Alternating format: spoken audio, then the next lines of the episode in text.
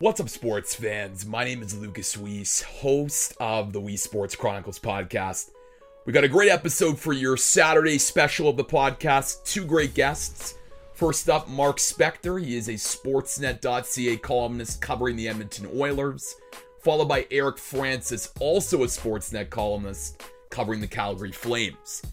In my conversation with Mark, we chat about his new book about the World Juniors and how it's had such an impact on Canadian hockey and sports culture over the years. We then dive deep into Mark's sports media career covering the Edmonton Oilers, his transition from print to digital journalism, as well as his advice for young journalists looking to break into the industry. Then my conversation with Eric looks at the possibility of an all Canadian division and how this impacts the Calgary Flames. We also get into his sports media career, what goes into being a really good columnist, how he deals with the inevitable backlash that occurs as a columnist, and then some of his favorite Battle of Alberta memories between the Oilers and the Flames. The Weiss Sports Chronicles podcast is available on YouTube, Apple Podcasts, and Spotify.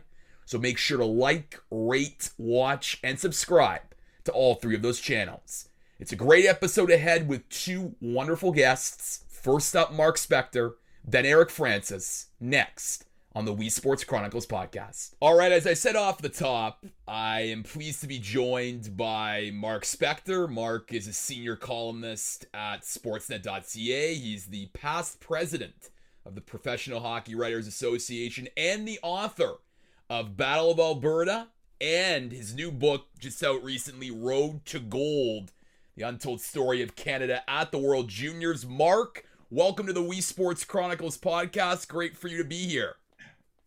Hey, it's an honor to be here, Lucas. How you doing, man? Oh, I'm I'm doing I'm doing really well. And, and listen, uh, congrats on your new book, uh, Road to Gold. We'll, we'll we'll get into you know your your various career stops along the way in just a bit, but look, I mean, the World Junior Selection Camp is happening right now as we speak. Very close. I mean, you know, in Red Deer, Alberta, the, the tournament's occurring in Edmonton. Of course, Team Canada's defending gold medalist, but this year so different because, of course, the COVID 19 pandemic. Mark, maybe just start with what decided, what compelled you to write a book about uh, Canada's holiday tradition, unlike any other.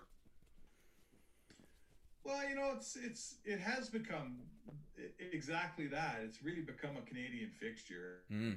You know, I guess looking back, I'm old enough now, Lucas, that I remember a time when it was something you kind of read about in the third page of your newspaper, and you know, you might find the gold medal game on TV. If if Canada was in it, CBC would show it, and it would be this grainy, you know, visual out of some European country, and uh, we did. It was really nothing. You know, back in those days, in the eight, early '80s, guys would turn it down if they didn't mm-hmm. feel like going. They'd go, "Well, why do I want to go to this thing? Why do I want to play for Team Canada?"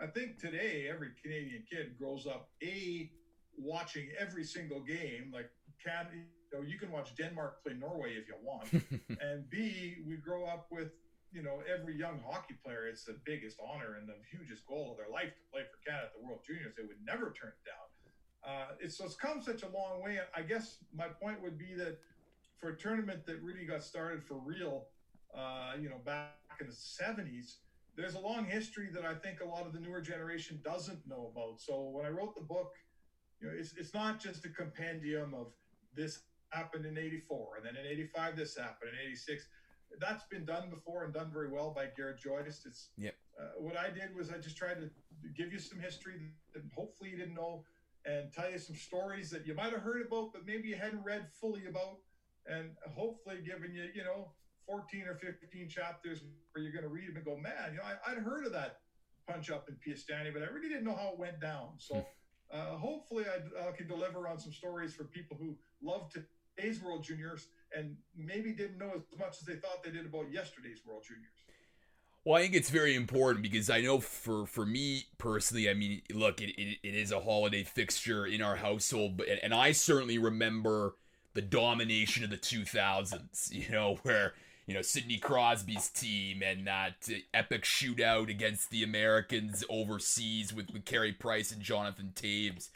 But I would but I would argue, Mark, that the tournament itself has gotten a lot better just because of the fact that, that the teams and the countries have become a lot more deeper in terms of talent depth and whatnot. How how would you compare and contrast? I mean, just from your experience writing the book to the quality of the tournament right now that, that we see in, on our television screens. Well, listen, uh, you know, when the whole thing started, the, the Soviet Union, right, not Russia, the Soviet Union dominated the thing like crazy. No one could beat them. Uh, and then we got into the sort of early 2000s where Canada medaled in 19 out of 20 tournaments. Yeah. And played in, in 20 years, they were in 16 gold medal games. So, you know, we dominated for 20 years. And now we're in this crazy time when, yeah, no one's really dominating. You know, the Swedes haven't lost a tournament game, a regular round robin uh, pool game, I think, since, oh my goodness, is it 2000? Uh, 2010 yeah. 2012 or something like that. I mean, they haven't lost one of those. They haven't won many tournaments, but they've been very successful in the round robin.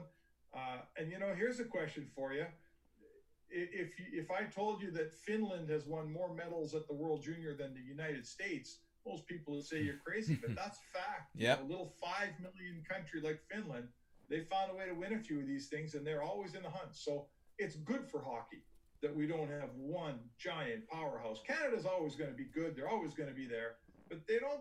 You know, we're not playing in in you know 16 out of 20. Uh, what's that? 80% of the gold medal games anymore. No, and that's probably better for the sport, right? Yeah.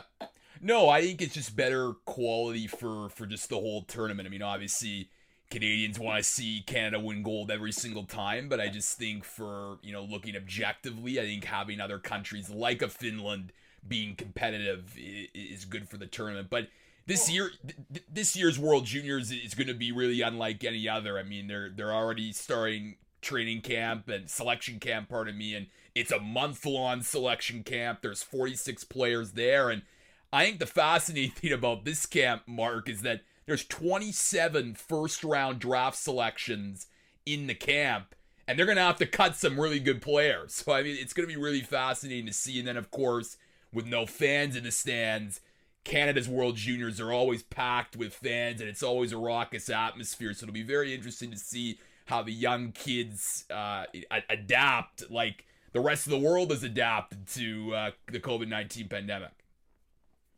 Well, and one of the things Lucas that always makes the World Junior is these are still kids, right? Yeah. They're still 19, 18, 19 year olds. So they're very uh, vulnerable to, they make mistakes. Yeah. Which makes for more exciting hockey. For sure. You know, NHL coaches wreck the game because they basically try to take every mistake out of the game, and mistake-free hockey, frankly, is dull. Mm-hmm. Uh, so World Junior hockey is not that. That's what makes it so great. Is every guys make mistakes out there, and why do they make them? Well, they're you know when you have a full house in Canada, right, and you've got nineteen thousand people, you know, all cheering for Team Canada. There is a lot of juice in that building, and and the the junior player is more vulnerable to that emotion, right? When Canada scores two goals quickly and the crowd's just going wild in an NHL rink and everyone's cheering for Canada, not only does it lift the Canadian bench six inches off the seat, but the other bench full of the same age kids, you know, they don't weather it as well as an NHL team might. They don't, they're not professionals, right? The, mm-hmm. This, most of those European kids have never played in that atmosphere before mm-hmm. in their lives when they get to the World Junior in Canada. And the opposite is true.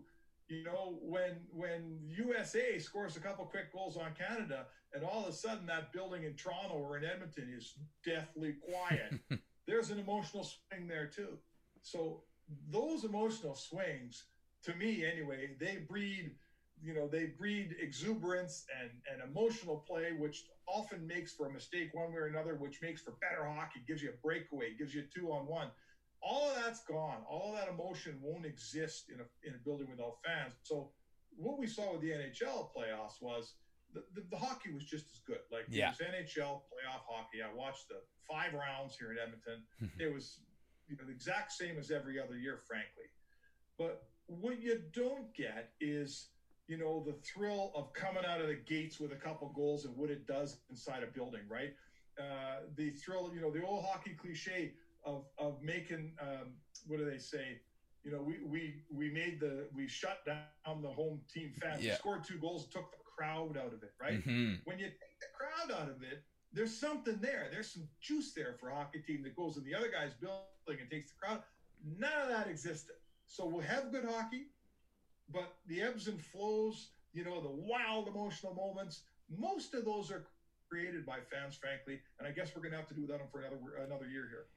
No, you're absolutely right, and and certainly I know as a viewer at home, I mean, I certainly got used to the fact that there were no fans, and and I definitely began to just focus on the games themselves. And certainly as the rounds went on, it got more intense, given more meaning to each of the games. But still, I couldn't help but just think. I mean, dang, like imagine if there was a full building here, how how crazy it would have been. Like I think of the Leafs in Columbus in that crazy overtime thriller game, like just how crazy Scotiabank Arena would have been in that sense. And I guess for you, Mark, my, my question then would be is just how how challenging was this experience? I mean, you know, you, you you've, you've covered a lot of hockey throughout your career, but how challenging was just the experience of covering the the bubble with a lot of changes and ultimately restrictions for media members? yeah, really, really challenging to write something that that you were proud of. Mm. You know, I mean, different guys do things a different way. I'm a bit of an old school guy, sure. Been around for a while. Uh, I like I, I I count on right. I count on a couple things as a journalist that that can give me an edge over all these young kids that are coming up that are so talented and that have this huge grasp of the new game and the new technology and and they're fascinated with the analytics and I'll say this to you, you know, the analytics movement's biggest challenge has always to me been turn all those numbers into something that doesn't make my eyes glaze over. I don't feel like reading a math, uh, you know, theology math paper, right? Uh, and they're getting better at that. Mm-hmm. Right? The, the kids now, the younger writers, they're starting to figure out how to take that spreadsheet and give me something that actually I can read that's interesting. They're getting better at it. That's I, am not going to go there. That's not what I'm going to be. I, I'm I guess I'm an old dog, but you know, as a writer, you got to write what interests you. So my edge, my edge lies in my experience and the ability to interview guys. Yeah. You know, my my ability to ask the question that gets the good answer. Mm. Right and then if you and you know, I've always thought and I've always learned over the years that that if you and I do separate interviews and I ask better questions and I get better answers, we both sit down our laptops to write the column and I got better material than you have. And if I can write just a little bit, my column's going to win. Yeah. Right? Because I got better stuff. I'm building a house out of stronger material than you're building your house out of. So with the with the Zoom thing it's done to us, it's the giant equalizer because there are no one-on-ones anymore. So every you know every interview is shared by everybody. There's no mm-hmm. exclusivity. Uh, there are no in the NHL playoffs. There were generally speaking no. Um, you know, you, you, couldn't ask a second question. Mm-hmm. So if, if I ask an athlete a question and I found his, his answer interesting and it begs the next question, I didn't get a follow up. Mm. Right. The next guy asked his question that had nothing to do with what I was asking. So I guess my point would be if you talk about challenges in the Zoom era, to me, it's material. Mm. It's you don't get to go to the morning skates and sit around and talk to guys and learn things and ask dumb questions. Like at a morning skate, I'll sit, sit down next to a guy and we've got time. And I'll say, hey, what, what'd your dad do for a living when you were growing up? And every once in a while, he'll say, you know what? My dad ran a funeral parlor, and in the summertime, I embalm dead people. and you go, that's not a bad story. Mm-hmm. But in the, in the Zoom thing, when you only get one question, you're not going to waste that question on something where you don't think you know what the answer is going to be. The guy might say, oh, my dad was a lawyer, which is great, but it's not that interesting. So the Zoom era is really impinged on getting to know players, on getting to actually do a proper interview, uh, asking four questions in a row and taking an athlete from here to the follow up question to the next question. And then sometimes it's the fourth one where he's really getting into the topic and he trusts you. where you get the money mm. answer. Not a lot of money answers right now, Lucas, and, and that's just a reality. But it's made our work, you know, a little less rewarding, right? Yeah. We're not building beautiful homes anymore. We're kind of building, you know, sheds, as it were. no, no. I mean, I, I think that's a great answer. And and look, I mean, I've you know done several of these podcasts and you know one on one i mean it's still a barrier right like it's completely different if you know we were in studio talking compared to just me talking to a computer screen and then me talking to you there but i i can't imagine just the whole with, with the zooms like everyone is on the same call so they have all access to the same material you can't go and pull someone aside to do that you know walk off the podium quick little quote one on one so everyone has access to the same thing. So I guess for you then, Mark, how important are the relationships, I guess, that you've built throughout your career, I guess, to then guide some of the stories? I guess you were making a lot of phone calls during uh, the Stanley Cup playoffs. Yeah, that's where you can get it now. Is you got to get people outside the bubble. So you spend the afternoon, you make a couple calls, you know, and talk to people away on an off day story. Mm. If I said, okay, the you know, I'm covering the Dallas Stars Cup final, and they, they're not playing today, so I'm writing an off day piece, and I think I know who it's going to be on. I can get up in the morning and try to find some people away from the bubble that know that player. And then I can come in with some, you know, and now I've talked to two or three guys, and now when I sit down with Roope Hintz, I can say, okay, Rupe, uh, here's what I've learned about you, and I want you to answer this question for me. Again, I only get one question with Rupe, like one question right? I've been writing columns for 30 years, Lucas. I haven't written many columns on one question. Yeah. But we just did a whole playoffs on one question columns here. So it's better than nothing. But I'm going to say to you that, uh, again, this is my style, and I'm not saying it's the best style or the only style, but my style is on a game day, I'm not going to the rink with my column written. I'm not yep. going to a game five of a Stanley Cup series, which is always a huge swing game, mm-hmm. right? I'm not going there knowing what I'm going to write. I used to have a boss would say, "What are you writing on Friday?" You know, I'll tell you Friday afternoon, man. Hmm. I can't. A successful writer doesn't. You know, sure you got to plan some things, but in in in the hockey playoffs, when it's game day, your story comes out of the game. Your story, someone scores a goal, someone does something, it's there. So my point would be, I can make up some ground by working the phones on an off day, but on a game day, uh, if you want to get a feel and you want to write something off the game, and for whoever scored the goals, and you know whoever uh, who was the kid for Dallas that um, the Finnish kid that came out of nowhere and scored that hat trick against Colorado. Uh, I can't remember his name. Anyway, he was a really neat story. Yeah, we wrote him on the fly and did the best we could. You know, for a guy that I never heard of before the frankly before that series started, he made the lineup. Uh, so it's just it's what we have. I don't want to sound like I'm complaining. I'm doing my best to deliver the readers something they want to read. But in the end, I think the readers a little bit disserviced because it's you know it's like telling your your it's like giving your you always say this when you get when you get 25 people on a Zoom call and everybody asks their own question and none of the questions are really related to each other. It, it's like if I showed up at your house with 15 different ingredients that had nothing to do with each other, like yep. peanut butter and steak and asparagus and you know garlic salt and 20 things that had nothing to do with each other. It said make a meal, and you got an hour to make it. Right? no. While you're gonna put those together, you can make a nice meal. But after the week is over, I'm gonna look back on those seven meals. I'm gonna go, man, a couple of those were awful. so, no, no, no. That's a really good analogy. Um, I want to follow up on what you just said about going to the rink on game day without essentially a story idea. So do you then wait for like someone to score a goal? Is it maybe after the game? Like when is the when does the light bulb go off in your mind generally being like that's that's going to be my story? Uh, at all different times. Yeah. Being around the series you've always got some things in your quiver. You know what? I'd like to write that guy. I'm kind of waiting for him to do something. Uh, I'd like to, you know, I, I like this angle. I'm going to wait for this angle. Like I like, you know, I like how this guy, uh, the Colorado's penalty kill. You know, there's something in there that interests me.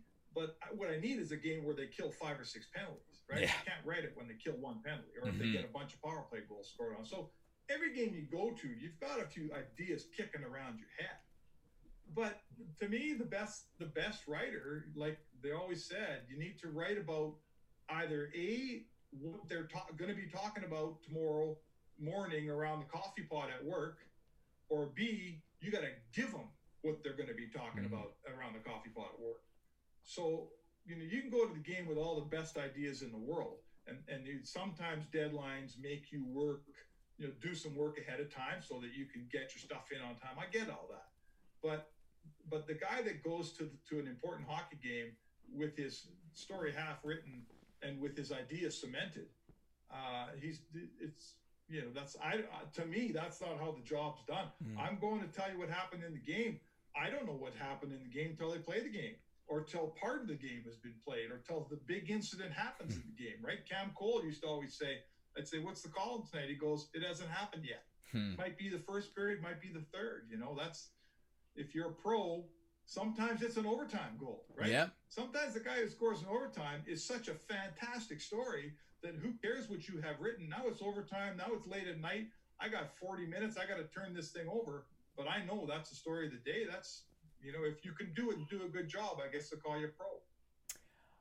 I remember the headlines before sports shut down due to the pandemic, and there were a lot of conversations just about how media restriction was starting to begin. And, and obviously, there were concerns about media access in, in, in, the different leagues. And I've had a few hockey writers on the show, Mark, and, and, and to me, the opinion is a little bit, you know, diverse. Some think, you know, look, when, when, when you know, the pandemic is, is over, we'll get back to what it used to be in terms of media player interactions. Others, less optimistic you were once the president of the PWHA. I'm just curious whether you think the way in which media was done in the NHL is that going to be what it's what, what post pandemic or will it evolve into something different? Well, I can say this that uh, you know the the people who are running the PHWA today are, are have been told in in explicit terms by Bill Daly, the deputy commissioner of the National Hockey League that their goal is to get back to where they were. Mm. Open morning skates, going into dressing rooms after games. That's what the NHL is publicly stating to the Professional Hockey Writers Association. So that much is fact. Uh, it's recorded history, and we'll hold them to it. Um, you know, uh, let's see where our world goes. Like, yeah. are we going to become? Are we going to become such germ freaks out of this that that you know the the dynamics surrounding COVID will exist longer than COVID itself exists, right? Mm. I who can predict? Mm-hmm. I don't know for sure. Um, I would say to you that hockey, of all the sports, being the smallest of the North American major sports, it needs its story told, mm. and uh, it's not getting told very well right now. There's just no, no, you know, there's no doubt about it. It's not close. Uh, morning skates are a real cool, dynamic and in basketball. You know, the shoot around in the morning, that's where guys get the best stuff, where they really get to talk to players, get to ask all the different questions. Players after a game, you know, for any report, young reporters out there, all you kids, as Don Cherry used to say, uh, after games, it's difficult to get decent work done because there's an adrenaline factor with the players. Uh, there's a lot more media around every guy in today's world, teams sort of bring out the three stars of each team, and and the dynamic is let's talk about what just happened in the game. I want to I want to write the story on, you know, I want to write the, the I want to tell a guy's story. I need to sit down and talk to him about where he grew up, how he grew up. What one of my favorite questions, right? What'd your parents do for a living? Hmm. Uh, tell me about that junior team where that big incident happened. You know, were you why did you pick college instead of junior? All those little questions. As an interviewer, you don't know which one's going to get you the money quote. So in, in the end, you got to ask a lot of them. And post game, you don't get that opportunity. the morning skate is and practices are absolutely where the good work gets done. I want to pivot now to talk about your career and and prior to working with Sportsnet, I mean you you know you you were in the newspaper business with the National Post, Edmonton Journal, and even the University of Alberta student newspaper, The Gateway. So you know you come to sports with a lot of newspaper experience, and obviously newspapers aren't what they once were. But I'm curious for you, Mark, how important and formative were those experiences for you in, in developing your craft and the columnist that you are today? Well, uh, very much so. The newspaper industry, you know, where where the industry itself is clearly, you know, turning into the fossil fuel industry. Uh, there's no question that the actual hard copy newspaper industry is, is going the way of the dinosaur. Uh, the skills therein uh, are still every bit as strong today. The the you know re- learning to write on deadline for one, right? That's one thing about the internet. Uh, there's really no the only deadline on the internet, Lucas, is when your editor wants to go home at the end of his shift.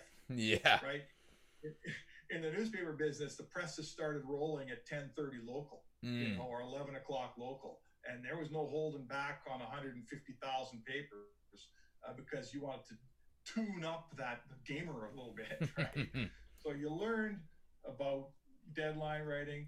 You learned about, you know, I would say in the newspaper business, what we don't have today is there were so many fewer voices in each market, Lucas. You know, there was, I grew up in Edmonton and I started my career in Edmonton the Edmonton Journal, and there's two papers. Like hmm. pre-internet, there wasn't a hundred hockey voices for people to read in the morning about the league.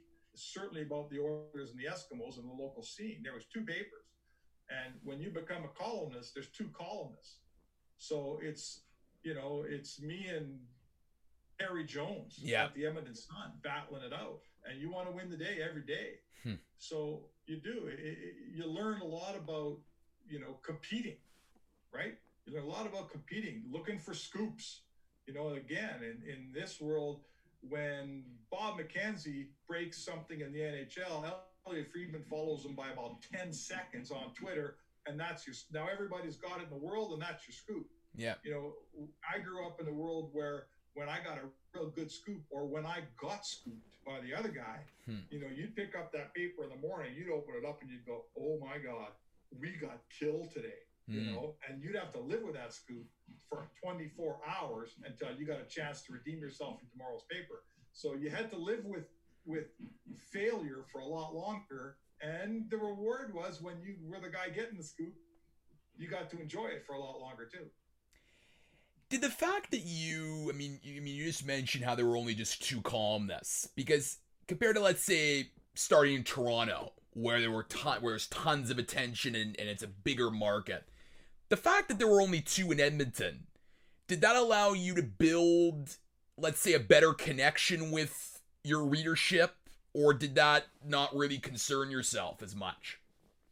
You know, that's fair. That's fair. And, you know, like Edmonton, for I don't know why, has punched above its weight in terms of sports media. Mm. You know, the guys that have come out of this town, the good guys. Terry, let's start.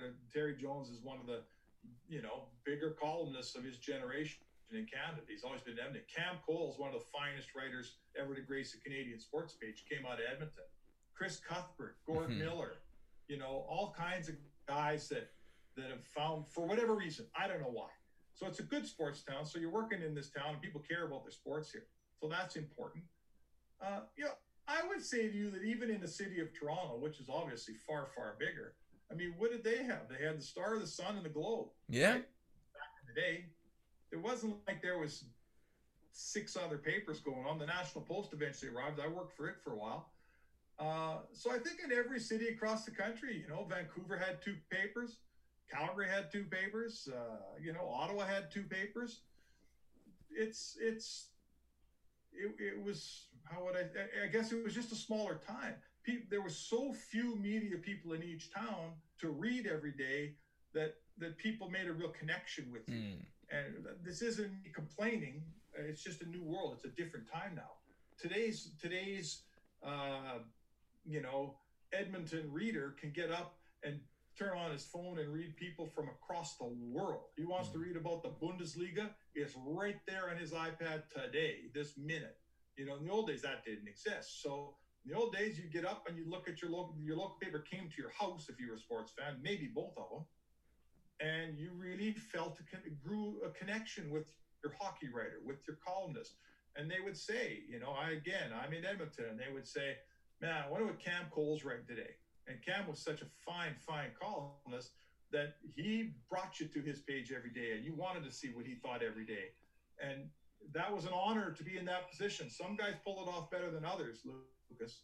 But when you, you know, when I run into a guy that says, "Hey, I've read you since the Gateway, and I really enjoy your stuff," I mean that means something, man. You've you've had that guy's been a loyal reader for a long time, and and you know, I guess with the vast expanse of, of writers out there today, so too does does the ability to have loyal readers shrink, right? Because you know it's it's almost like supply and demand, isn't it?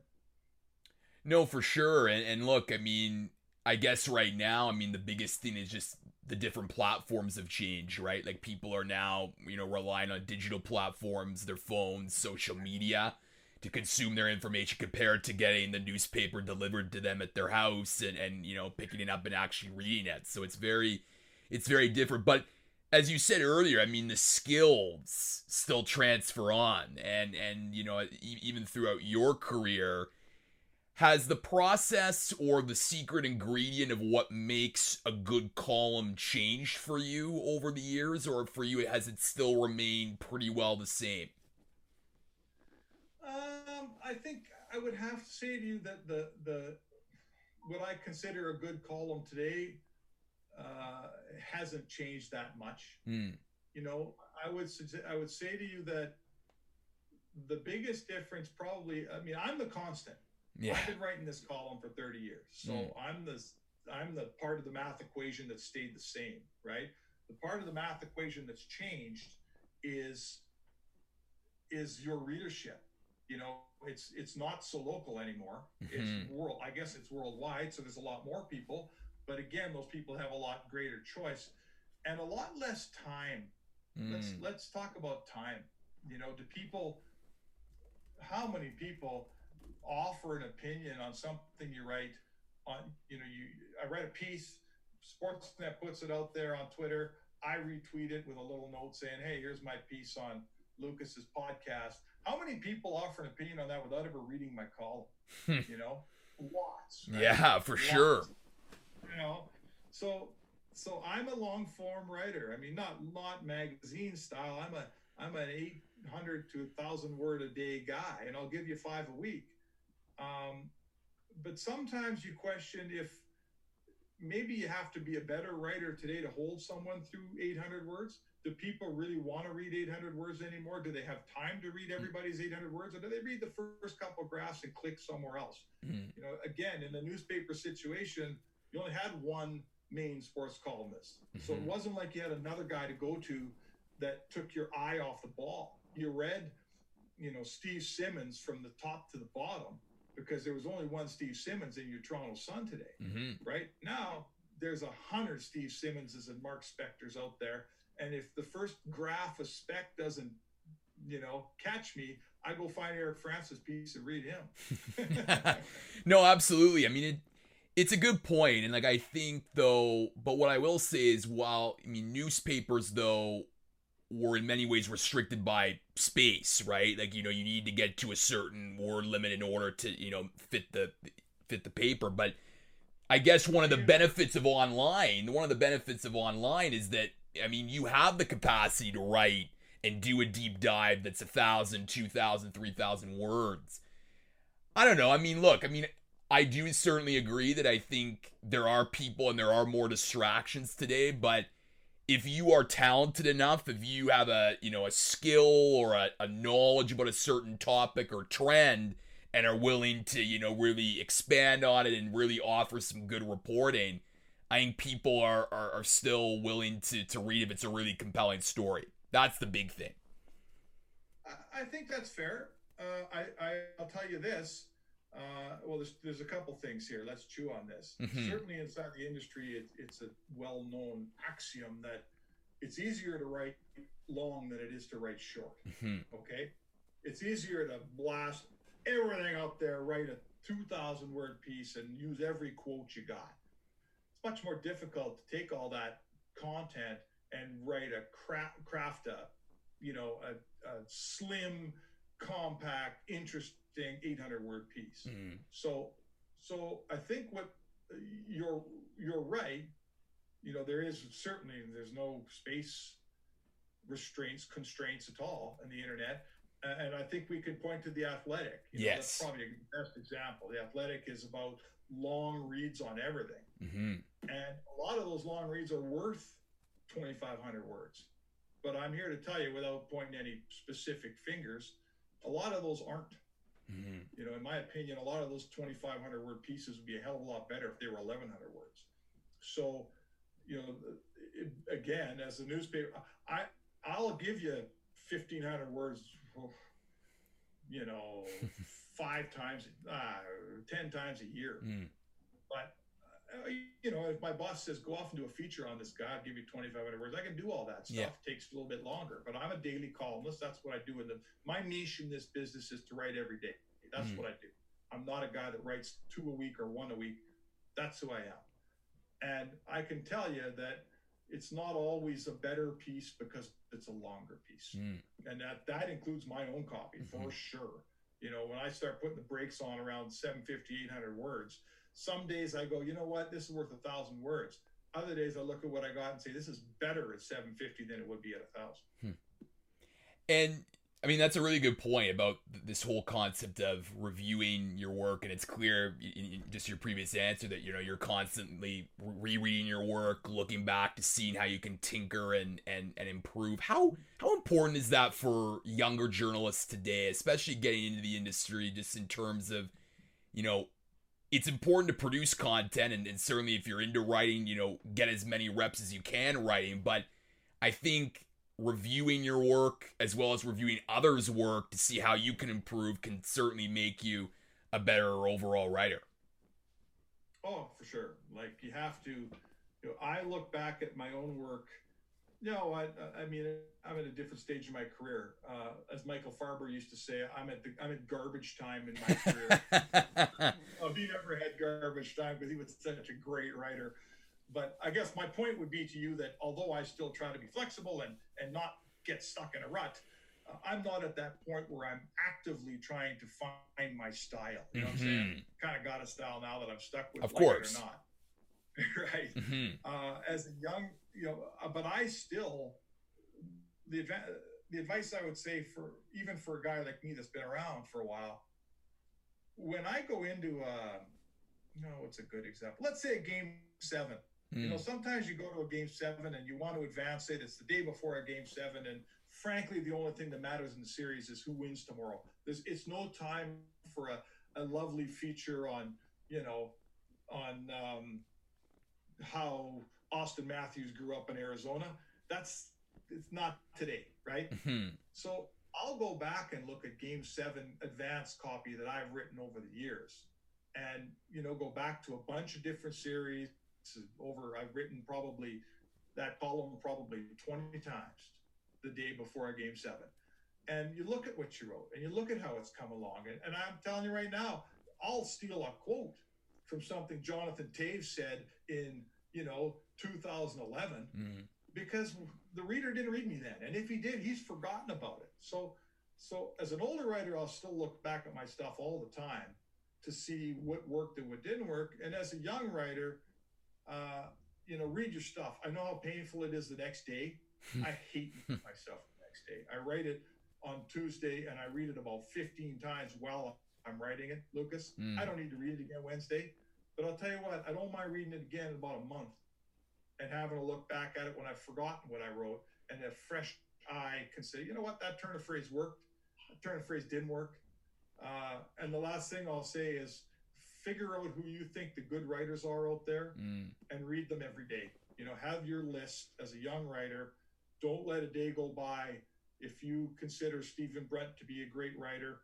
When he pens something, read it. Mhm. And, you know, I'm not saying take notes because it doesn't really work that way, but just absorb how the great writers work, and I don't consider myself to be one of them, but there's a few left out there. Uh, absorb it, read it, and you know what? Some osmosis does occur, and don't be afraid to steal a little style point from each guy because we all did it along the way it's interesting in building off of that because I mean, not only are you writing at sportsnet.ca, but you know you're appearing on the radio, sideline reporting on TV, things like that, and I guess it's just a sign of how the industry has evolved for for you, Mark. I mean, how you know when you first started out, you know you're strictly print, and now you have to you know use all these different platforms. I'm just curious how that's made you just a more well-rounded journalist. Yeah, it's it, you know it's it's a necessary for one, mm-hmm. and, it's not even uh, for younger people coming into the business today. No problem, you know, guys like yourself, you're so well versed in in the technical aspects of this business that I never had to be well versed in. Right. Mm-hmm. To, when I started, the, the ability to use a laptop and file from a payphone was considered technical skills. Uh, you know, those days are oh yes, it's no one's just a writer anymore, mm-hmm. right? Mm-hmm. No one's just a writer anymore. You're doing it all. So, you know, has that helped me journalistically? Uh, you know, I'm going to be, I'm going to say something you might not want to hear. The best journalism still happens in the written word. Mm.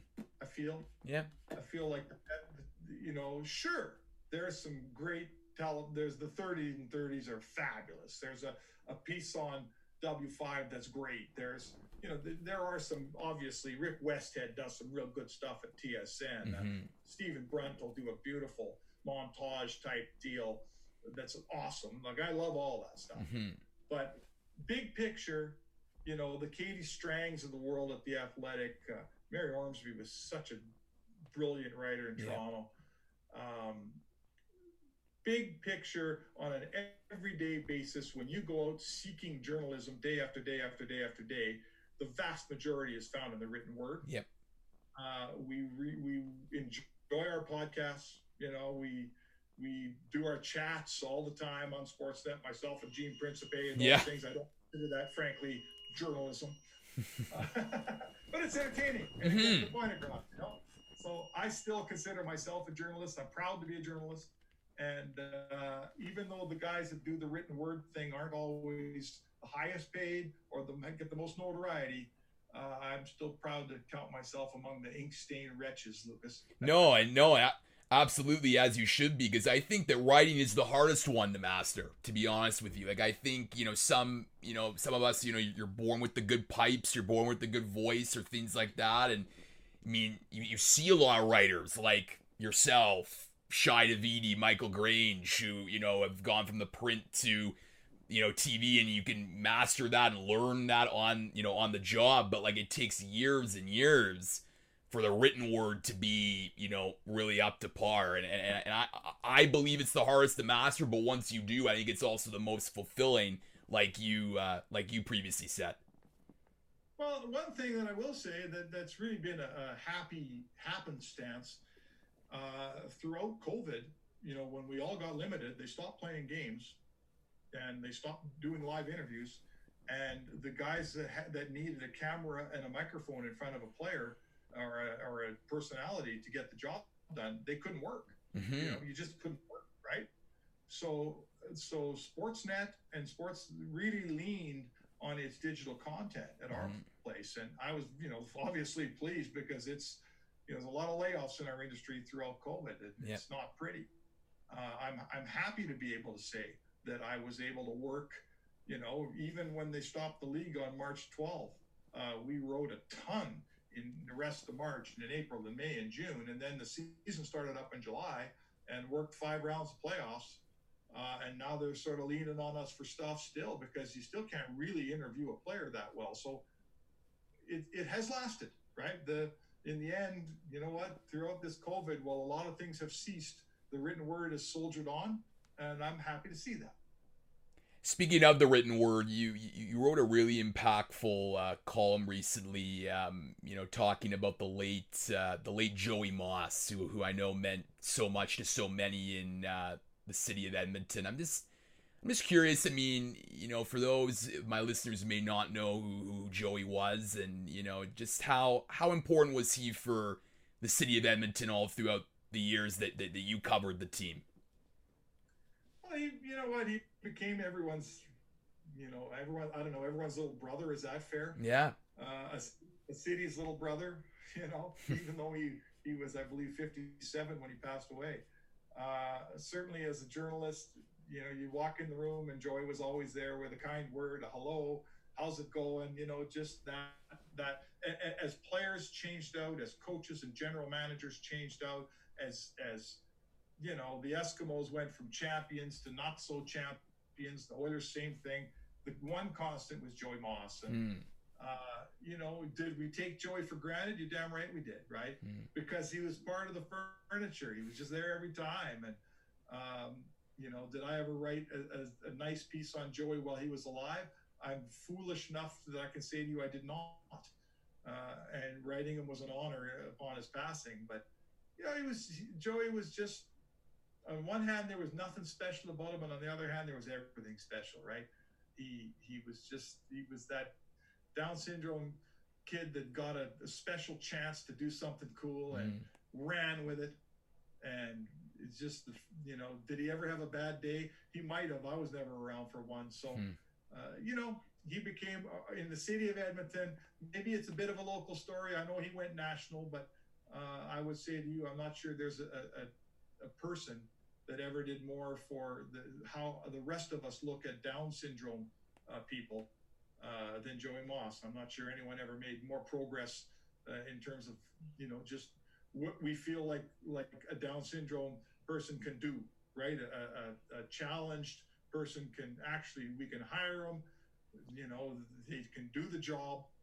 Uh, they can, they can do everything that we can do. And I'm not sure everybody thought that until we watched Joey Moss do it for all those years. No doubt, and, and to me, my my biggest memory was like the, the 2006 Stanley Cup Final, Edmonton, Carolina. Seeing him passionately sing the anthem as, as he often did, but boy, that gave me chills. Uh, not when when when it went to the you know the Oilers and the Hurricanes. It was was quite uh, quite moving to say the least. But uh, last question for you, Mark, and I and I and I asked this to your colleague uh, Eric Francis uh, down in Calgary, but. Uh, Battle of Alberta, you've you, have you have covered a lot of memorable meetings. What's your uh, what memory stands out to you and why? Oh boy, that's a good question. The best one? Well, yeah. tell you what, I wrote a book on it.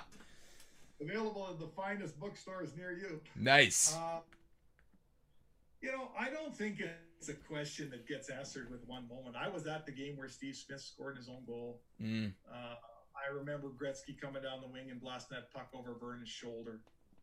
Uh, I recall Dave Brown fighting Stu Grimson twice, you know, once in one game and then one again in the other. Um, gosh, a moment. You know what? It's come back finally with with that, and I applaud Matthew Tkachuk.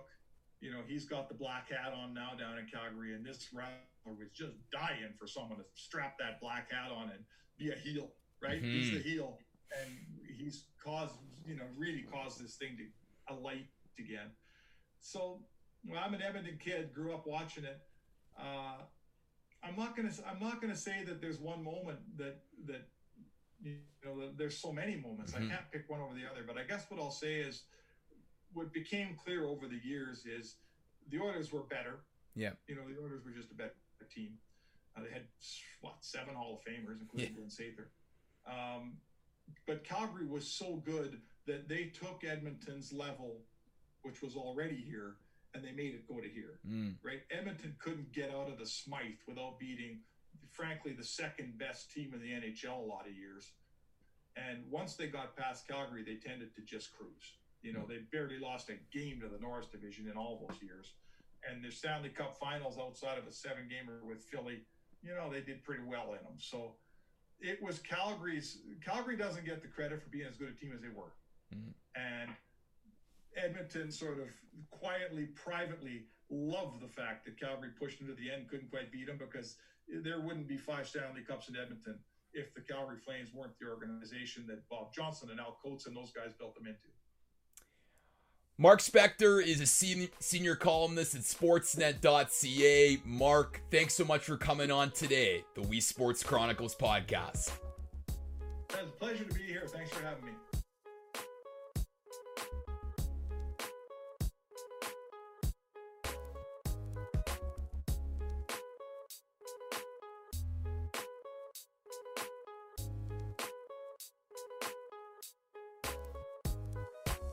All right, as I said off the top, I am pleased to be joined by Eric Francis. If you watch hockey in the Calgary area, I'm sure you've you've heard Eric, you've seen Eric on TV, you've read a lot of Eric's work. He's a senior columnist and analyst with Sportsnet, covering the Calgary Flames, and he joins me today on the We Sports Chronicles podcast. Eric, welcome. Thanks so much for being here.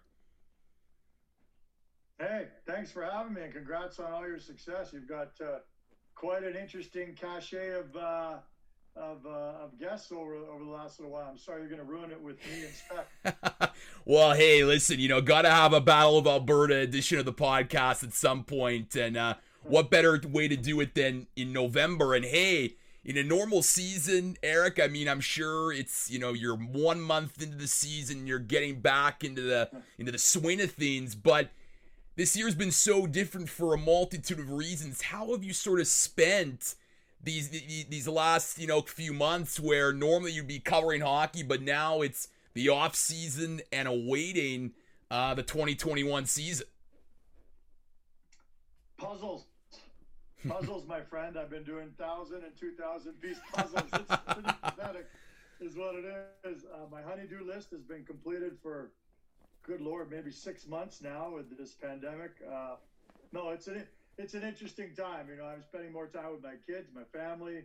Uh, that's not a bad thing. You know, I don't miss the travel, although I, I do feel privileged to be traveling all over the NHL. I mean, that's a fun gig, and I uh, I don't uh, you know I, I, would love to be doing that right now, but in the absence of that. Uh, you know, getting stuff done around the house, uh, including puzzles, which again, like I said, is pretty pathetic. So are you like so so with, puzzles? So are you like you know has your speed gone up? Has your efficiency efficiency increased? I mean, what's what what are the sorts? What, what are your favorite puzzles these days? Yeah, you know the technique. I think my technique has probably improved. Sure, my perseverance. You know, I think I'm a little bolder now. I'll tackle puzzles that I would look at and shudder. I've always secretly liked puzzles, but you never can do them without guilt. Uh, you know, when you're doing a puzzle, it's the biggest time waster out there, in my opinion. Um, and if you've got stuff to do, uh, you feel guilty the whole time. But now I can do it without guilt. And um, I don't like the ones with you know animals and fur. Those are too still a little too intricate, and tricky for me. But I go with a thousand pieces. I can usually get it done in a couple days. Uh, I don't know. Who's a good puzzler? I will say this: I heard about the puzzling world championships, mm. and um, someone was telling me my mother-in-law is a big puzzle. We do it at Christmas all every year. We have a puzzle. We do it together. She was saying that at the World Championships, they show you the picture that you're assembling. You get like two or three minutes to look at it, and you take the photo away. So you're doing a puzzle basically blind, and unless you have a photographic memory, you have no idea what you're assembling. Uh, that doesn't sound like much fun to me. And Matthew Tkachuk told me earlier in the pandemic that his mom had ordered a 2,000 piece puzzle that was blank white, just a blank white puzzle, 2,000 pieces. That sounds like the definition of insanity to me. and I know your Twitter bio says that you're a big golf junkie. So how's how's the golf game been? Have have you been able to get and hit the links or or, or not these days? Well, well, Lucas, I in Calgary right now, it's snowing. I'm shoveling the driveway before I talk to you. So I don't want to really talk about that. But that's the interesting about this. You know, we, Spec and I, and people in our industry, you know, I mean, you, we usually get our summers off. We usually mm-hmm. get two or three months off. If you live in Alberta, you usually get four or five months off uh, because as soon as your team's out of the playoffs or the regular season, then you're free. Um, because I golf five, six days a week, uh, that's an easy you know, jump to make from the NHL to my golf passion. With snow outside, I can't go to that, hmm. and that's what's really, really uh, changing my. You know, it's really hard because you know, changing my lifestyle tremendously. Again, first world problems. Yeah, for sure. Yeah, usually I can fall back on golf. I'm not big on simulators or anything like that. So I have taken up another hobby. I, am following the F1 for the first time. Oh, right on. Netflix, the Netflix series on it really kind of got me and my son, my 10 year old son, hooked. And now I'm kind of following it with intrigue. I, I, have a lot to learn about it, but it's kind of funny to, at age at my advanced age to be learning about a new sport and I'm really enjoying it. Yeah, I mean it's certainly uh, enhanced in popularity during the pandemic, I feel, and certainly when you have Lewis Hamilton dominating, I think he he's sort of becoming like the Wayne Gretzky of uh, Formula yeah. One. It seems like every week I'm just seeing on the social media channels him uh, doing really well. But Eric, I mean, obviously right now as we're recording this, still a lot of uncertainty regarding uh, the the 2021 season. Obviously, there's hope for a January 1st start.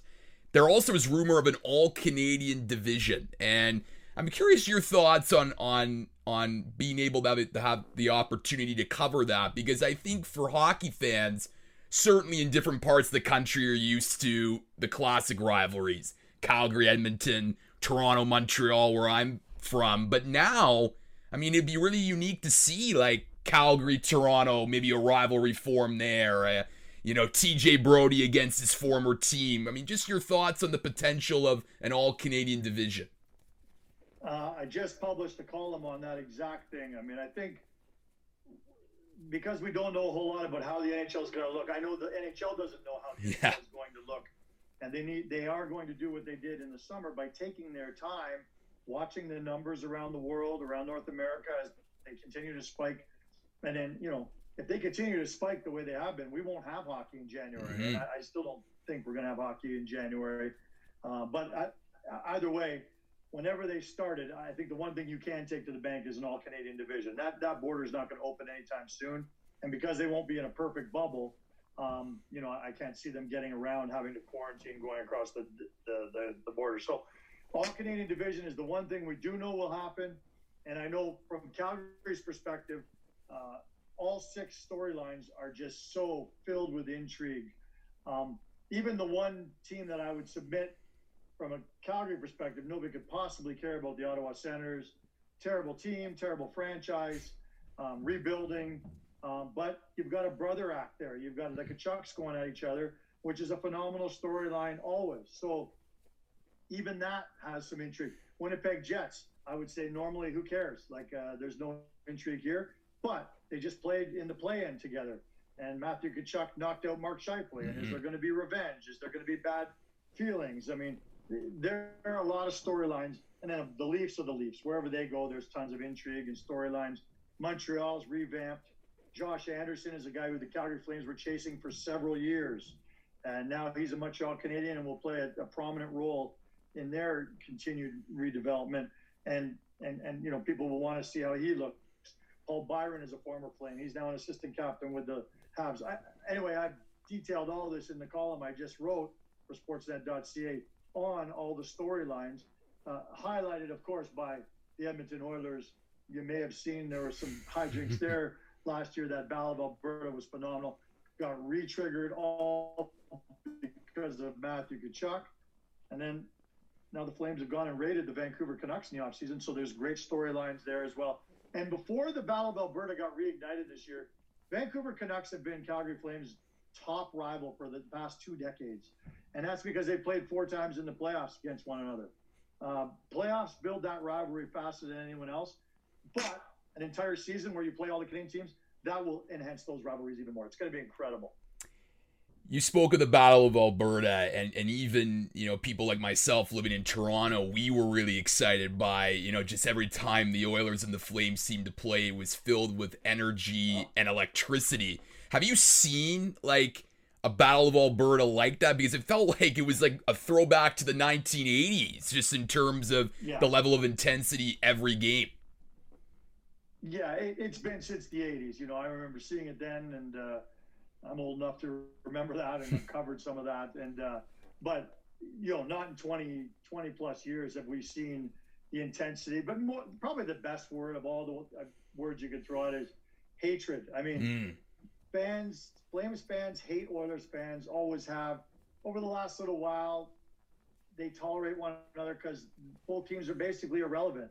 But now, because they're both up in each other's grill, uh, we got goalies fighting. We got Tkachuk and Cass. I mean, the, the list of combatants goes on and on. The Lucic James Neal angle is an interesting one. Um, but you know, both teams are, are on the on the on the cusp of being relevant again, or at least both organizations think they're on the cusp of being contenders again. So that adds just another layer of intrigue. I mean, these two teams will be battling for a playoff spot in that division as they, you know, were last year. So so many storylines with the Oilers and that battle of Alberta last year. You know, I know they didn't play their first game in the series until I think it was January or maybe it was Christmas, and it was about midway through the season. And then they played, I think, three times over the course of a month. And it was, give us more, give us more, let's play some more. And unfortunately, the pandemic cut the season short because they were still going to play again. Uh, I know one of their last meetings of the year was going to be the very last game of the season, and that would have been incredible because there would have been playoff implications. The hatred, the vitriol would still be there. I so look forward to it. I mean, they're going to play each other at least eight times this year. Uh, you know, if, if they have a 48 game schedule, they'll play eight times. I would assume they're going to try and get more games in, so it could be 10 times, could be 12 times. Oh man, get the get the ambulances ready because there's going to be some casualties. No doubt, and it, it, feels like a playoff atmosphere in the regular season. Couldn't even imagine if it was an actual playoff series in the first round. You know, no. Oh. Oilers Flames. But Eric, I mean, you know, one of the big news, you know, headlines of the offseason was TJ Brodie coming to Toronto and, certainly for the Leafs getting, you know, someone to, to upgrade their blue line, very, very important for, for them. But in your experience covering TJ, what are the Leafs getting just as a person and the intangibles um, in terms of your experience covering uh, Brodie during his tenure with the Flames? Well, he, he's as quiet an NHLer as I've ever dealt with in my career. I mean, he he's basically an enigma. He hmm. rarely does interviews. He he'll always do the interview if you ask for it, but he doesn't like talking to the media. He's very quiet, shy, likes to keep to himself, doesn't offer much. You know, pretty dry interview, and and you'll see all that in Toronto. Um, but as a player, I think people in Toronto know the kind of player he is, but I, I would just caution people. Mm. You know, people in Calgary really fell in love again with TJ Brodie this year. He had a really good resurgence in his career. Played on that top pairing with Mark Giordano. Uh, you know, helped Giordano win a Norris Trophy two years ago. And, but um, TJ Brodie has been a whipping boy in this city for a lot of years. Mm-hmm. Uh, he's a very high risk uh, defenseman. You know, whether it's a breakout pass up the middle that gets intercepted in back of the net, or it's a it's a it's a gamble he takes at the blue the opposing blue line that goes all the way down for a breakaway goal. The mistakes he does make are glaring, and I've always, and I'm not just saying this because he's a, he's a Leaf now. I've always compared him to Jake Gardiner in Toronto, mm. a guy who's a very offensive, slick skating, puck moving defenseman, pretty one dimensional in terms of you know he's offense first, defensive he wasn't great. Well, I was wrong in that because TJ Brodie defensively this year was really phenomenal. So he's really become a two way guy. But the way that the Leaf fans used to beat up on Jake Gardiner, and from afar, I couldn't understand it. The guy put up great points, anchored your power play, all these sort of things, but defensively was a massive liability. And the mistakes he did make always came at big moments, and everybody was pointing at him, going, That's on you. The same could be said for TJ Brodie for many years here in Calgary. So I'm just saying, people are going to fall in love with him because they think he's the solution for that top pairing to play with Morgan Rielly, and he will be great there. Just don't be surprised if at times people start to pile on him, and uh, you know he loses his confidence for a little bit. Uh, that's the TJ Brodie that we remember largely over the years here in Calgary. But a really good guy and is a great addition for the Leafs. Just he comes with flaws. I love that answer because it's measured and it's something that I think Leafs Nation needs to learn how to be because I remember when TJ Brodie got signed, like it was literally like, we're going to win the Stanley Cup or it's complete and utter disaster. Nothing in the middle. So I really appreciated that answer. Um, Leafs fans can't be, uh, you know, neutral. It's got to be the extremes, it feels like. well, and, and Lucas, I'll say this. I mean, anytime someone gets signed in the National Hockey League, the team that gets them generally think, "Oh my God, this is fantastic! Mm-hmm. This is mm-hmm. exactly what the the Leafs certainly have needed a puck moving, offensive minded defenseman who can, well, a guy who can play both ends, but a solid number two defenseman on their team. They need that. They've been needing that for five years, whether management knew it or not. Most fans around the league knew, but anyway, yes, he checks those boxes. But um, anytime a guy is signed, generally everyone thinks, oh, this is going to be great. And these are all the reasons why. The general manager usually does a good job selling why they brought a guy in. The media usually, you know, agrees with that. So he does check all the boxes for sure. Um, I, I, hate the term, and I'm not comparing one man's, you know, junk is another man's gold. Mm-hmm. I'm not suggesting that he's junk. Please do not no. ever misinterpret that. They're paying him far too much for me to ever suggest that. But you know, it's just funny how when you go from one venue to another, all of a sudden you get a renewed fan base and optimism, and uh, people don't look at the warts involved as well. So he'll be a good fit, though. Obviously, you know, covering the NHL so different amidst the global pandemic. These Zoom sorts of interviews and press conferences have become part of the norm. I've obviously had journalists on the show, Eric, and, and they've shared their experiences about the challenges of of reporting on uh, their respective sport amidst the pandemic. But has your maybe enjoyment of hockey diminished at all during this time, or or does you know, given just how strange and maybe impersonal it is to cover the sport when you're not there in person, you know, with them face to face covering the team? Yeah, yeah. You know, I'm going to be honest and say, yeah, it has. I mean, he, uh, I was not excited for the playoffs. Mm. Um, I, I thought, I, first of all, I never thought the league was going to be able to pull it off, and man, was I wrong. They absolutely nailed it. And I was up in Edmonton for the better part of a month, and you know, I, I was just so impressed with the way the NHL handled. it. I mean, who couldn't be? I mean, if they handed out awards for these sort of things, the NHL would win it for sure. So, um, I wasn't excited, but I also thought that once you know, the bullets started flying again and we had hockey again, I did think that people would get right into it. And I remember writing a column on that saying, people don't think they're going to be interested right now, and I'm not interested right now.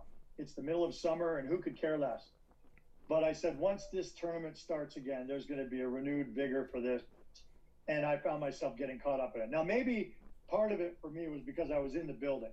And what, you know, you're in a live building, it's great. But it was missing the ambiance, the atmosphere of, of, of you know with the crowds. So yeah, there's no doubt. I think the stories that are being told out of the NHL right now are not as good as they could be if we had access to the players, you know, one on one. If we could sit down and talk to them like human beings, as opposed to this incredible barrier which is Zoom, because guys are not going to be candid. Guys are not going to be personable. Guys are not going to be funny like they normally would be if they have that in. And so, yeah, the journalism suffers, the coverage suffers, the product suffers, but hey, everything's suffering right now in the world because of this pandemic. So, it, again, we're not immune to it. Um, everything's changed in every business around the world, uh, and and so yeah. But but your question was, you know, my less interested.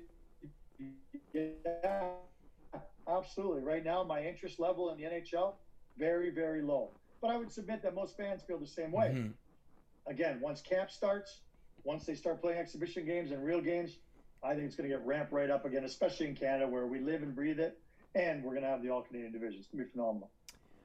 I want to pivot and talk a little bit about your career in sports media, and to me, it's very fascinating just your journey. You know, before Sportsnet, obviously working the Calgary Sun newspaper business, and then transitioning to TV and a more digital platform. And sort of one of the pillars of your career has obviously been writing columns. And, and you mentioned some of the columns you've been writing at sportsnet.ca obviously call you know column writing and columnists have, have changed over the years just given the platforms in which they are writing. But in 2020 eric what do you think goes into writing a successful column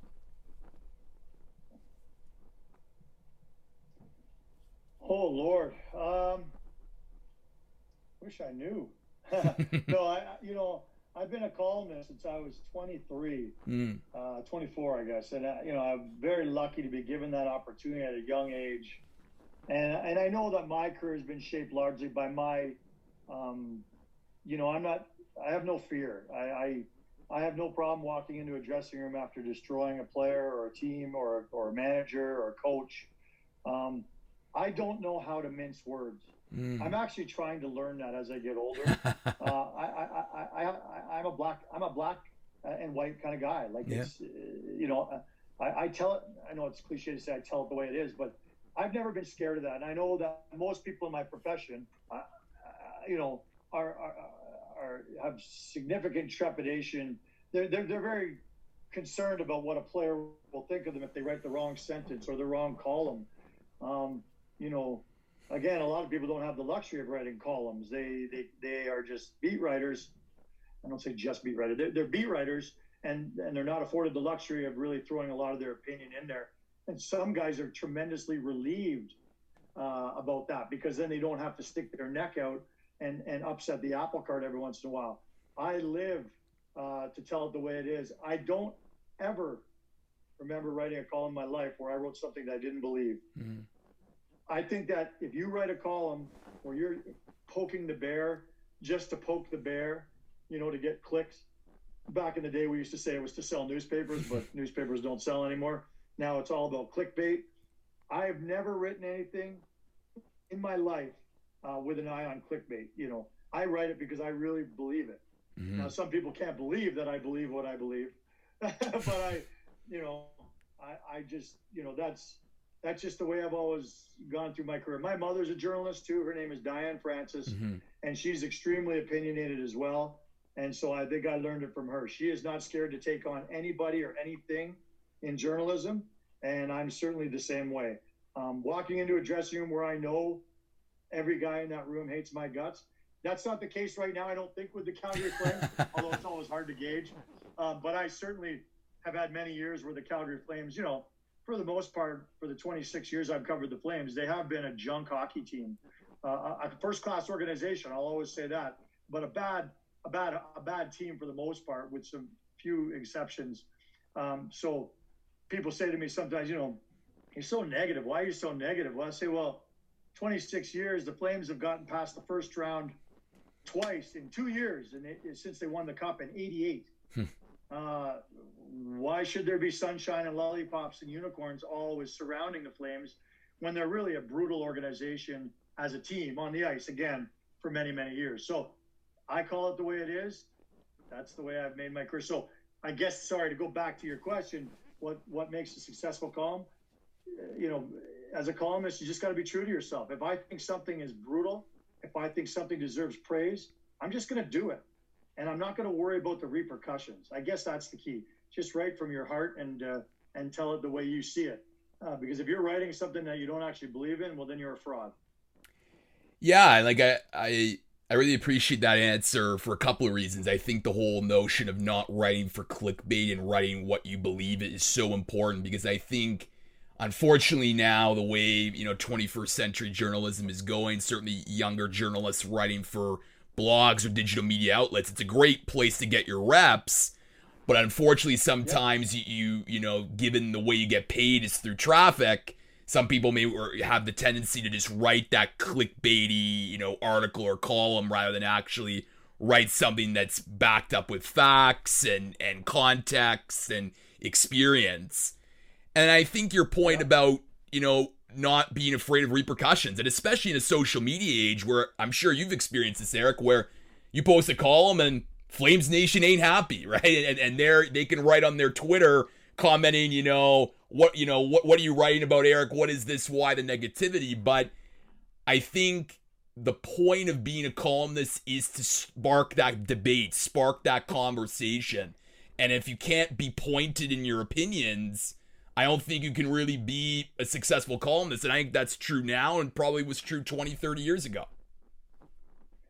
And you know, there are columnists that have been great Canadian columnists or American columnists who who rarely stuck their neck out and gave their opinion, but they're just brilliant writers. I mm. mean, the mm. way they turn a phrase is absolutely just delicious to read. And and I I'm I don't have that capability. I don't consider myself a an eloquent writer or or, or orator or speaker at all. You know, I, I just I am who I am.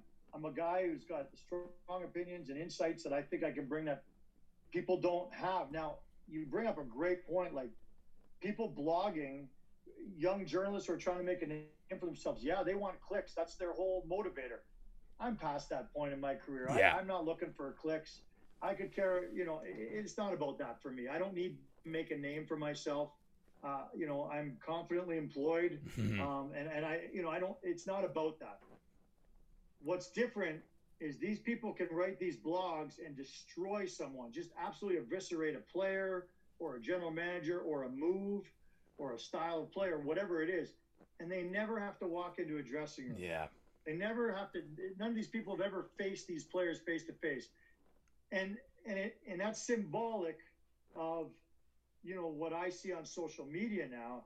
And I don't pay much attention to it. I'm one of the few people in my business who could care less what people say about me on Twitter and all that. And that's another thing that I I think has really been key in my career.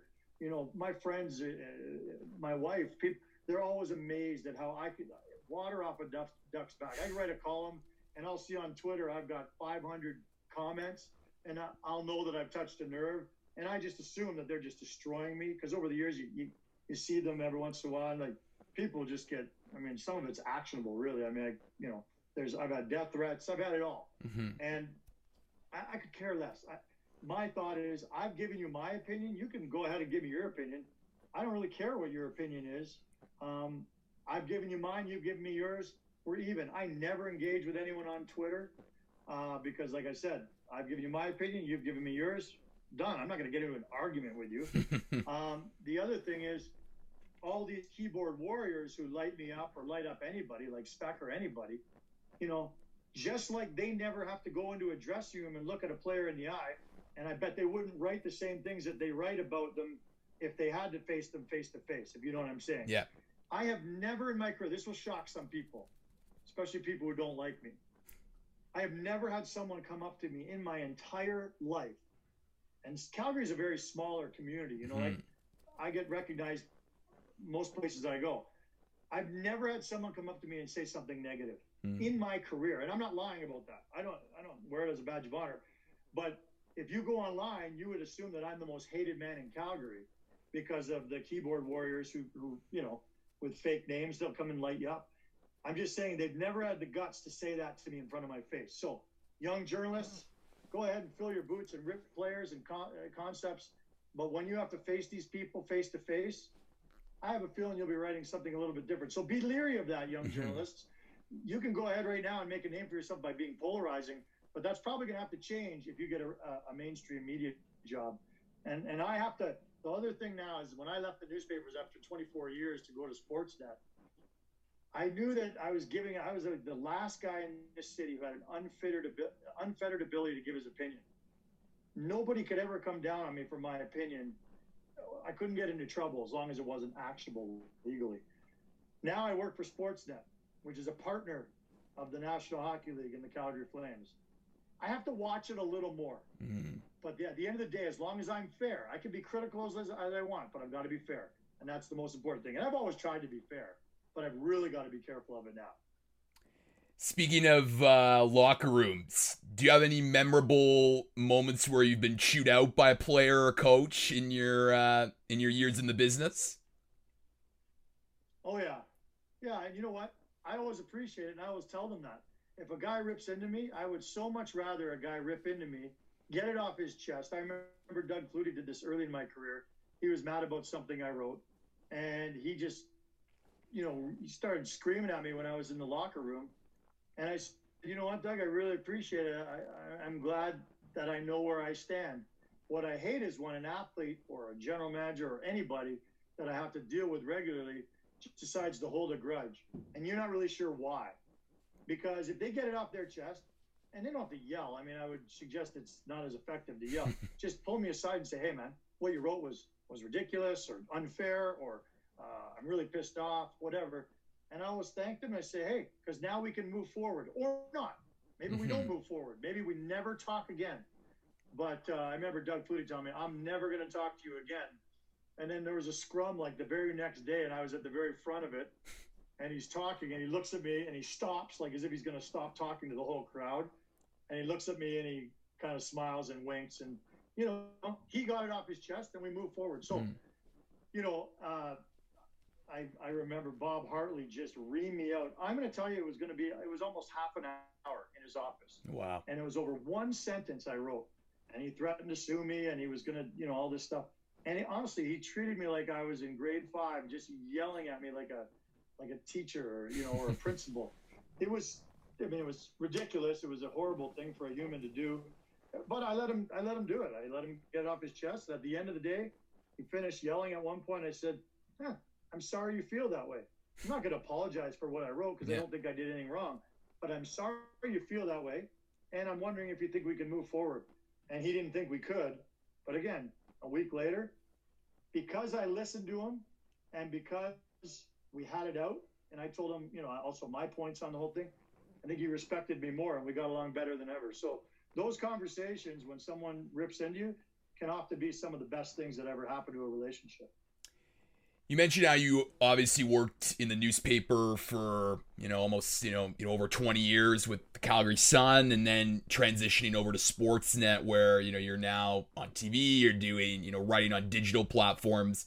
You mentioned earlier maybe some of the difficulties of that transition. Now you you may not go as hard just because of the relationship between Sportsnet and the NHL. Were there other elements, Eric, of that transition from the newspaper to Sportsnet that were challenging? How were you able to overcome those challenges? Yeah, I, I you know, because I'd done so much TV before, I mean, I got that would be the challenge for probably some people going from pure columnist to, I guess, multimedia guy. But, you know, I, I hosted a morning show here for 13 years in Calgary. It wasn't even sports, it was just a fun show on Jack FM. Um, you know, I did Hockey Night in Canada, the hot stove for two years. Um, you know, and I've done so much TV over the years, and I, so that wasn't the transition to different medium was not a hard one. Um, if anything, uh, you know, it more it better suited my style because I, I think I can do all three a little bit. Um, you know, jack of all trades, master of none, as they say. Hmm. uh, I I um, in terms of leaving a newspaper, you know, it, it was it was time. I mean, it saddens me to say it, and it, you know, newspapers are dead and mm-hmm. they're not coming back, and they've been dead for a while, and it was just time to get out before this, this, the ship completely sank. Um, so it was a no-brainer for me, and to be on a team that's partnering with the NHL for I think still six more years um, is is the is you know just I'm not going to say the safest. God, none of us are safe in our in our profession anymore, but. Uh, it sure seems like the right place to be right now, and I, I love I love working on Sportsnet for sure. Obviously, look, I mean, we, we, we just touched on it how the industry is, has changed so much. I mean, newspapers aren't what they once were, and, and opportunities are, are very scarce now. What would be a piece of advice you'd give to a young journalist right now trying to to break into this industry? And you know, I mean, we've touched on it a bit, just in terms of you know what it goes to being a successful columnist. But i guess you have to have a lot more skills now compared to when you got into the industry 20 30 years ago. Yeah back then you were either a writer or a radio guy or a tv guy and now you, you able to do a little bit of all three but it, your, your stock is bolstered by the ability to do all three. And i went to carleton university took the journalism school there and I focus largely. I mean, they make you do all three, but it's not like Ryerson or some of these other schools where you really focus. Um, they kind of give you a taste of all of them, and then you kind of pursue which one you like most. I always liked writing. Um, I personally think writing is the hardest thing to do of the three. It's the one I think I do the best of the three, but uh, it's it's I think it's the hardest. I know outlets are having a harder time finding writers as opposed to people who can speak in front of a camera or behind a microphone. But my, my advice you know what? Honest to God, I'm so impressed with chatting with you and, and looking at some of your previous interviews. You're a real go getter. My advice is to do exactly what you're doing. You've got to start your own platform and really build that brand. And, and it's not about clicks so much. I mean, although you're always hoping to get clicks because, you know, as a young journalist, you want more and more people to see what you're doing. Um, but, uh, you know, get out there, uh, press the flesh with people. You know, I, I, got a job while I was going to university as a coffee boy and a copy runner at the Ottawa Sun. Um, and I knew that just got me in the door. I was making, of course, minimum wage while I was going to university. It was a phenomenal job because I was in the newsroom and I was seeing things happening. I was meeting journalists, and I always was always reminding them that I am a writer. I write for the school newspaper, and I'd love to write for you one day. And you just kind of slowly work your way up the ladder. And now there are no copy runner jobs. There's no cop, uh, copy boy jobs. No copy runners. Heck, there are no newspapers. Basically, I mean, it, it, you can't get into mainstream media uh, media um, without basically having uh, a portfolio like yours and, and, and just showing. You used the term earlier, reps. You got to get the reps. And whether you're doing it for six people, or maybe it's just your mom and dad who are watching or listening, or you're doing it eventually, if you're doing a good job and as you get better with the reps, then you're going to have more and more eyeballs, more and more clicks, and uh, and it can lead to maybe mainstream media. But I don't even know if you have to go through mainstream media anymore. Mm-hmm. I mean, there are some great podcasts out there where people never ever go through mainstream media uh, to be employed, um, and you can make a living. I think so. My advice: do it. Keep doing what what guys like you are doing. And, uh, you know, the art of communication is one that can serve you well. I go and speak to journalism schools, and I, part of me thinks it's criminal that there still are journalism schools because there are no jobs mm-hmm. for people to, to, you know, take afterwards. But I'm passionate about that world of journalism. I'm passionate about the importance of it.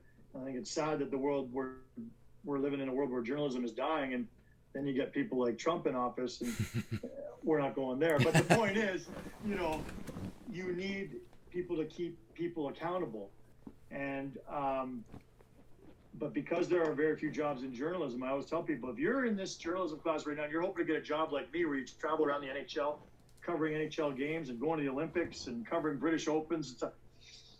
When I retire or when I get fired, um, they're not going to replace me. Yeah. Uh, you know, these jobs are not out there anymore. Um, but the art of communication endures. And I think if you just look at the number of texts you get from friends, it's amazing how many people couldn't spell a full sentence. Um, but if you can articulate your thoughts, you can work in the PR world. That's a growing world right now uh, because organizations don't get media coverage. They need to put out their own message. So I think that journalism schools are not a waste of time as long as you're learning the craft of communication. Last question for you, Eric. And I know this is a Battle of Alberta themed podcast with your colleague Mark Spector coming on. What, what would you say is your favorite memory of uh, the Battle of Alberta, Oilers Flames, uh, in your career covering those two teams? Wow. Oh, man. Um, you know, maybe it's just because it's so fresh and new, but you know, the moment that Matthew Tkachuk decided that he was going to drop the gloves with Zack Kassian this year, mm. you know, after all these allegations of turtling and such, um, and all the hype that went into that rematch after he decided not to punch Kassian back, which proved to be the right decision conclusively. And, mm. um, uh, and I would, anyway, I think it was the moment because everyone wanted to know will he or won't he, mm. should he or shouldn't he, and and uh, he had decided. He told me after he decided long, like right after, yeah, I'll fight the guy, no problem. Uh, um, I know that the team didn't want him to fight, Flames didn't want him to fight, um, and they talked to him about it. Uh, but they also know that Matthew Tkachuk's going to do whatever Matthew Tkachuk wants to do, as long as it's still good for the good of the team. And it really was good for the team when he fought that day. The team got a real boost from it. Fans went nuts. And I just remember watching off the face-off, watching his hands, and I saw that moment that we've all seen where they shed the gloves halfway, and they're basically just holding onto the end of the gloves. When he did that and started backing up and saying to Tkachuk, "Let's go," that moment, and the, when the you know it took a couple seconds for the crowd to realize what I just seen, hmm. and then all of a sudden they were dropping the gloves and going at it, and like, I'm a huge fan of fighting. I'm glad that it's getting more and more out of the game. Don't get me wrong, but when they do happen, hmm. they mean even more now. Maybe that's my favorite moment of the Battle of Alberta. I mean, there have been a lot of them. Don't get me wrong, but you, you know, you put me on the spot. I'm going to say that one right there because that little exchange in those two games between him and Kassian single-handedly renewed the greatest battle in hockey, mm. which is the Battle of Alberta, and it had been dormant for 20 years. And with one simple pair of games, it's back, baby. And uh, it may not live up to the hype this year. I think it will. But when you've got goalies fighting for the first time yeah. in the battle's history, you know you've touched a nerve and you know you've done something right. It was pretty awesome. Eric Francis is a senior columnist and hockey analyst for Sportsnet covering the Calgary Flames. Eric, thanks so much for the time today. A wonderful conversation, and thanks again for joining me on the Wii Sports Chronicles podcast. Hey, good luck with it. Thank you so much. I'd love to chat with you anytime. And uh, but most importantly, good luck with Spec. He's not really good with the English, okay, uh, or articulating his thoughts. Uh, but he tries his hardest, and that's that's all you can ask for a guy from Edmonton.